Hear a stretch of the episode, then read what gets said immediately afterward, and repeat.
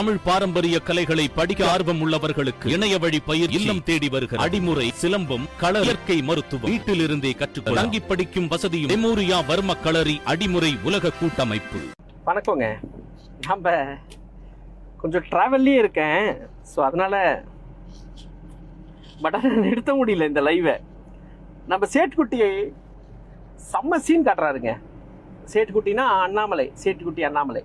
இது கொஞ்சம் ஆட்டுக்குட்டி ஆட்டுக்குட்டிங்கிறீங்க. எல்லாமே சேர்ந்து ஆடு வந்து ரொம்ப பாவமாக இருக்குது ஆட்டுக்குட்டி நினச்சாவே எனக்கு பாவமாக இருக்குது இப்போலாம். சரி எனிவே விஷயத்துக்கு வந்துடுறேன்.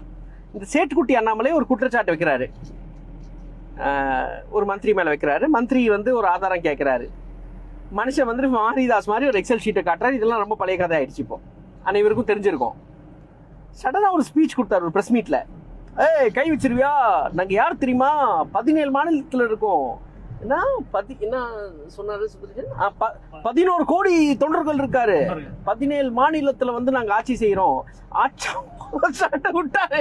ஏய் கை வச்சிருவியா? தம்பி அண்ணா சேட்டுக்குட்டி சட்டம் வந்து உங்களுக்கு வேற சட்டம் தான். அது நல்லாவே தெரியுது. மோடி வந்து பீகாக்குக்கு தீனி கொடுக்கலாம். பிஎம் கேர் ஃபண்டில் ஊழல் பண்ணலாம். அப்புறம் உங்களுக்கு எலக்ட்ரல் பாண்ட்ஸில் வந்து எங்கெங்கிருந்தோ பணத்தை வாங்கலாம். உங்களுக்கு வந்து சட்டமே வேற. நீங்கள் வந்து துபை கிட்ட இருந்து இன்வெஸ்ட்மெண்ட் கேட்பீங்க கட்டி பிடிப்பீங்க ஷேக்கை ஆனால் இங்கே இருக்கிற மக்கள் வந்து இப்போ ஏதோ ஸ்டூடெண்ட்ஸ் வந்து பாகிஸ்தான் ஜெயிச்சிருச்சுன்னு சொல்லிச்சுன்னா நீங்கள் யூஏபியை போட்டுருவீங்க. இந்த நாட்டில் எங்களுக்கு வேறு சட்டம் உங்களுக்கு வேறு சட்டம் ஒன்று ஒத்துக்கிட்டோம் இப்போ. அதில் மாற்றே இல்லை. அப்படி தான் போயிட்டுருக்கு நாடும். பட் ஆனால் என்ன கூத்துனா இந்த இதில் நல்லா தெரிஞ்சுக்கோங்க. அந்த கம்பெனிக்காரன் ஏதோ நோட்டீஸ் அமைச்சிருக்கான் ஐநூறு கோடிக்கு. ஐநூறு கோடி நோட்டீஸ் வாங்கின உடனே என்னங்கிறாருன்னா முதல்ல பிரஸ் மீட்ல என்ன சொல்றாரு பிஜேபி மேல கை வச்சிருவியாங்கிறாரு. இப்போ நோட்டீஸ் வந்த உடனே நான் ஒரு ஏழை விவசாயி. நான் சில ஆடு ஆடு குட்டி வச்சிருக்கேன்.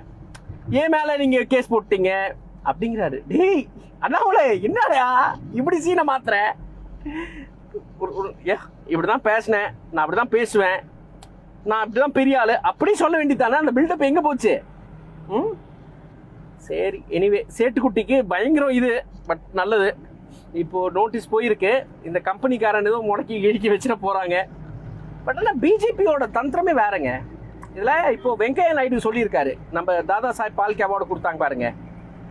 சூப்பர் ஸ்டாருக்கு அப்போது ஒரு ஸ்பீச் கொடுத்துருக்காரு மனுஷன். இந்த மாதிரி வல்கராக இருக்கக்கூடாது ஃபிலிம்ஸ்லலாம் ஒபிசினிட்டி காட்டக்கூடாது. ஒப்சீனான சீன் வேண்டாம். வன்முறை வேண்டாம். அப்போது வன்முறை ஏன் அப்படி சொல்கிறாருன்னா நம்ம வைஸ் பிரசிடென்ட் மிஸ்டர் வெங்கையா நாயுடுனா பிஜேபியில் இருக்கிற லோட்டஸ் டிவியில் நாங்களே எல்லாத்தையும் காமிச்சிடுறோம். எங்கள் அகில் பாரதி வித்யார்த்தி பரிஷதாக இருக்கட்டும் பஜ்ரங் தல்லாக இருக்கட்டும் நாங்கள் ஓப்பனாக வன்முறையில் ஈடுபடுவோம். எந்த மந்திரியும் எந்த ஒரு மினிஸ்டரும் சீஃப் மினிஸ்டரும் கண்டுக்க மாட்டாங்க.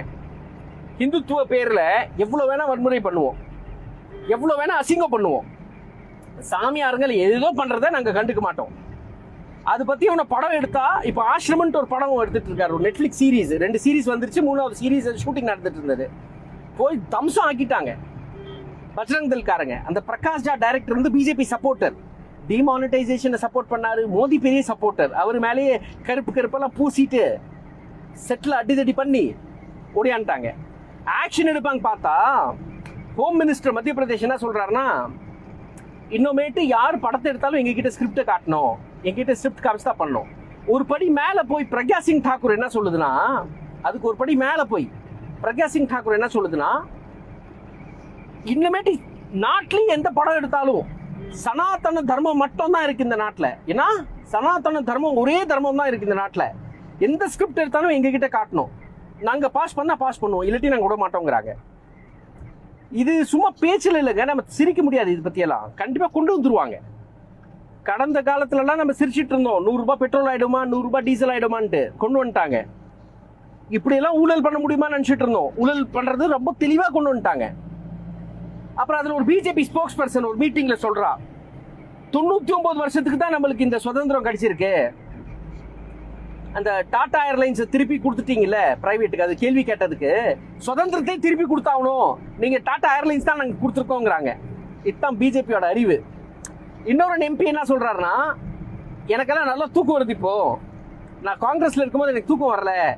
என்ஃபோர்ஸ்மெண்ட் டைரக்டர் என்ன தொல்லை பண்ணிட்டு இருந்தாங்க. நான் பிஜேபியில் சேர்ந்துட்டேன். இப்போ எனக்கு நல்லா தூக்கம் வருதுங்கிறாரு. சரி என்னடா நடத்துறீங்க? டேய். சரி எனிவே சேட்டுக்குட்டிக்கு வந்துடலாம். சேட்டுக்குட்டி சூப்பர் சார் நீங்கள் ஆ? இப்போ நீங்கள் ஃபார்மர் ஆயிடுவீங்க. உங்களுக்கு ஒரு நோட்டீஸ் கையில் வந்தால் நான் ஃபார்மரு எனக்கு ஒன்றுமே இல்லைங்கிறீங்க. ம்?